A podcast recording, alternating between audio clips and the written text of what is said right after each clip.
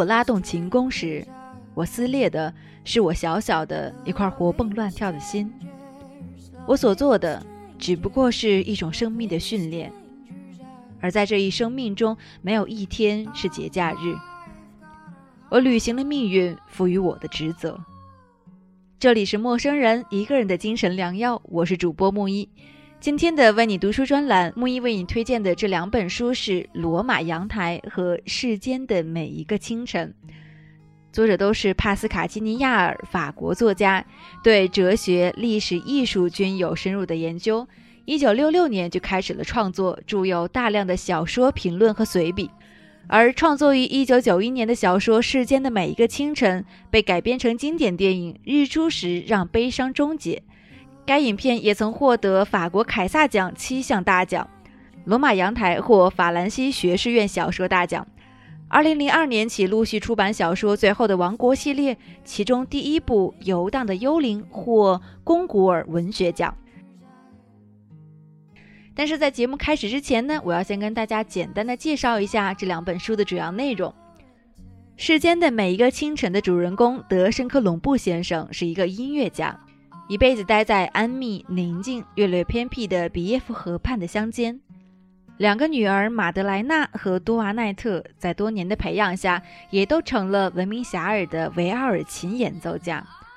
深刻隆布精妙的乐曲和对亡妻的思念，竟好像能唤回他的一缕精魂。但他拒绝为王公贵族演奏，并赶走了为国王演奏的学生马雷。大女儿马德莱娜因为对马雷的爱，将从父亲那里学来的琴技倾囊相授，后遭马雷抛弃。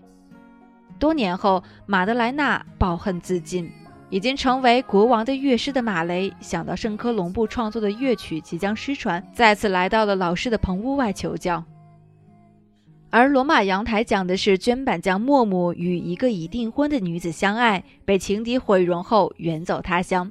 辗转各地期间，他遇到了同他若即若离的女子玛丽埃戴尔，与他有生死之交的老人亚伯拉罕。他在罗马带党羽披檐的阳台上工作，将心中不灭的激情投入绢板艺术，创作了大量精美的绢板作品。直到有一天，一个前来寻找生父的小伙子误伤了莫姆，他酷死当年与莫姆相爱的女子。这两个故事都发生在十七世纪的欧洲，根据真实的历史故事改编，以艺术家为主人公两本，讲述智慧、爱情、艺术、人生、幸福、职业、真理，很薄很短，内容却又很深邃精妙。下面木一就为大家带来《世间的每一个清晨》的精彩文摘。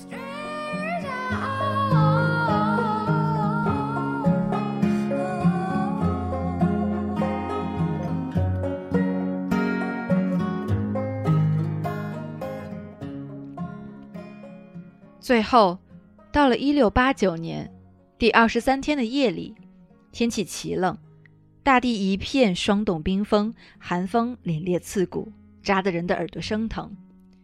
马雷先生骑着马溜溜达达的，一直来到洗衣池那里。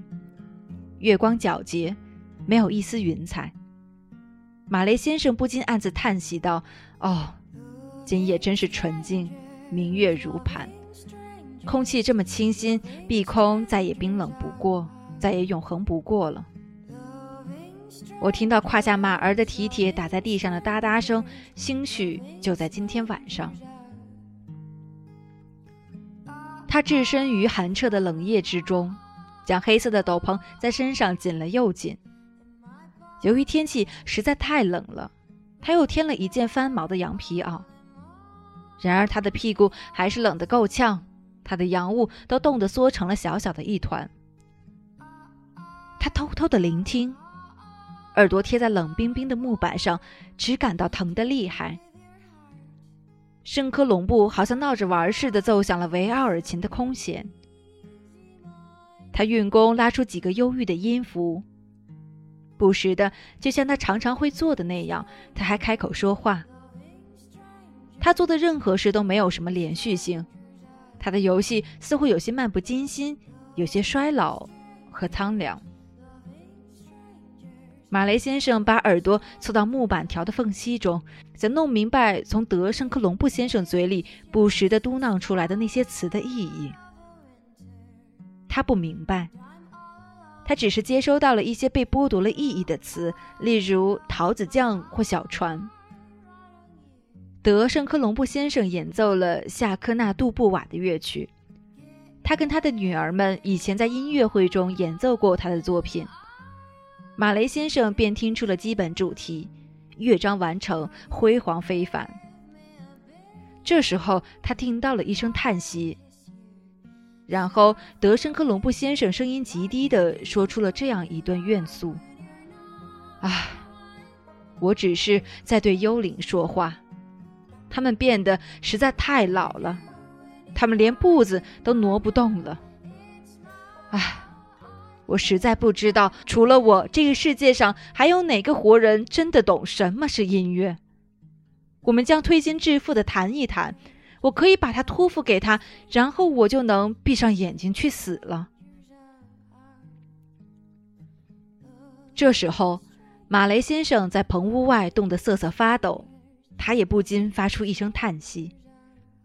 等到叹息再一次迸发出声时，他终于。叩响了棚屋的门。是谁在那儿，在寂静的深夜中叹息？一个从宫殿中逃离出来的人，他来寻找音乐。德圣科隆布先生一下子就明白了来者到底是谁，不禁心花怒放。他探身向前，用他的琴弓轻轻一推，便把大门推开了一条缝。一道微光透了进来，但比从圆圆的明月上落下的清辉还更微弱。马兰·马雷蹲在了门缝中。德申科隆布先生探身向前，对那张脸说：“先生，您在音乐中寻找什么？”“我寻找遗恨和悲痛。”这时候，他把棚屋的门彻底推开，并颤巍巍地站起身来。他恭恭敬敬地向走进来的马雷先生作揖致礼。他们一开始沉默无语。德圣科隆布先生坐在他的凳子上，对马雷先生说：“请坐。”马雷先生坐了下来，身上一直还披着他的那件翻毛羊皮袄。他们在那里略显尴尬，一个劲儿地晃着胳膊。先生，我是不是可以向您讨教最后的一课？马雷先生问道：“他突然活跃了起来。”先生，我是不是可以尝试着上第一课？”德申科隆布先生反问道，嗓音十分低沉。马雷先生点了点头。德圣克隆布先生咳了一声，说：“他有话要说。”他一阵一阵的说着话。这是很难的，先生。音乐很简单的，就在那里，他能说出话语所无法说出的东西。从这一意义上说，他就不完全属于凡人的范畴。这么说来，您已经发现他不是为国王而存在的了。我发现他是为上帝的。您弄错了，因为上帝也说话。为耳朵吗？我说不出来的东西不是为耳朵的，先生。为黄金吗？不，黄金在听觉方面根本就一无是处。荣耀吗？不，那只是一些被人赞扬的名字。寂静吗？它只是话语的相反。作为对手的音乐家吗？不。爱情吗？不。爱的遗憾吗？不。从容吗？不。不，难道是为了一块根本就看不见的小蜂窝饼吗？也不是，一块小蜂窝饼又是什么？它看得见，它有味道，它能吃，它一无是处。我不知道，先生，我认为应该给死人留一杯喝的。因此您干渴的要命。一个小小的饮水池，为了那些被话语所抛弃的人。为了孩子们的幽灵，为了鞋匠们锤子的敲打，为了童年之前的状态。当人们没有了气息时，当人们没有了光明时，过了好一会儿，在音乐家那么衰老、那么坚毅的脸上闪现出了一丝笑意。他把马兰马雷那胖嘟嘟的手握在他自己干瘦无肉的手中。先生，刚才您听到我叹息了。不久之后，我就将死去，而我的艺术也将随我一起灭亡。只有我的那些母鸡和那些肥鹅会怀念我。我要给您留下一两首能把死人唤醒的咏叹调，我们一起来吧。他试图站起身来，但是终止在了运动的半途。首先，我们应该去把我死去的女儿马德莱娜的维奥尔琴找来。我要让您听一听哭泣和卡隆的渡船。我要让您完整的听一遍哀悼曲。在我的那些学生中，我还没有找到一对耳朵能听明白他们。您来为我伴奏吧。马兰马雷搀住了他的胳膊。他们走下了棚屋的台阶，朝着大屋走去。德圣科隆布先生把马德莱纳的维奥尔琴交给了马雷先生。它上面已经蒙了一层灰尘。他们用他们的衣袖把尘埃擦掉，然后。德圣科隆布先生在一个锡制的碟子上盛了好几块卷边的小蜂窝饼。他们俩又带着装着壶的长颈大肚壶、维奥尔琴、酒杯和碟子一起回到了棚屋中。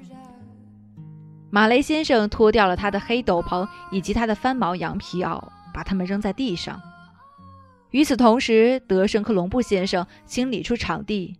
在棚屋的中央，靠近能看见套进一轮明月的老虎窗的地方，放下了写字的桌子。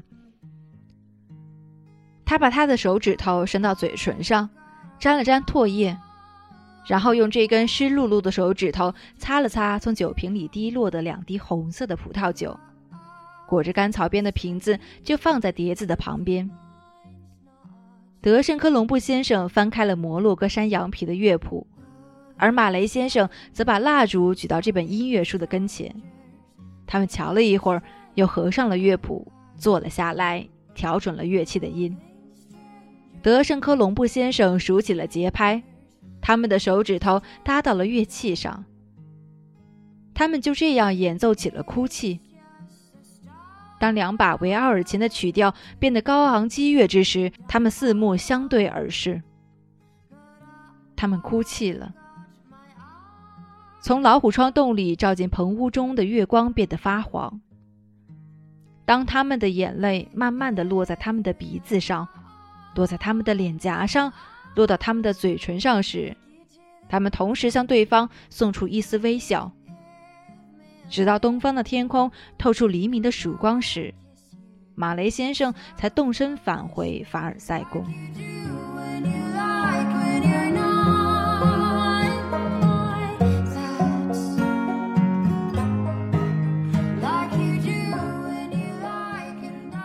陌生人广播能给你的小惊喜与耳边的温暖，我是木一，欢迎关注我们的微信公众号 M M O O F M 或者搜索陌生人，看到两个红色小药丸的图标就点击关注我们。如果你非常喜欢这两本书，也可以前往各大平台去购买。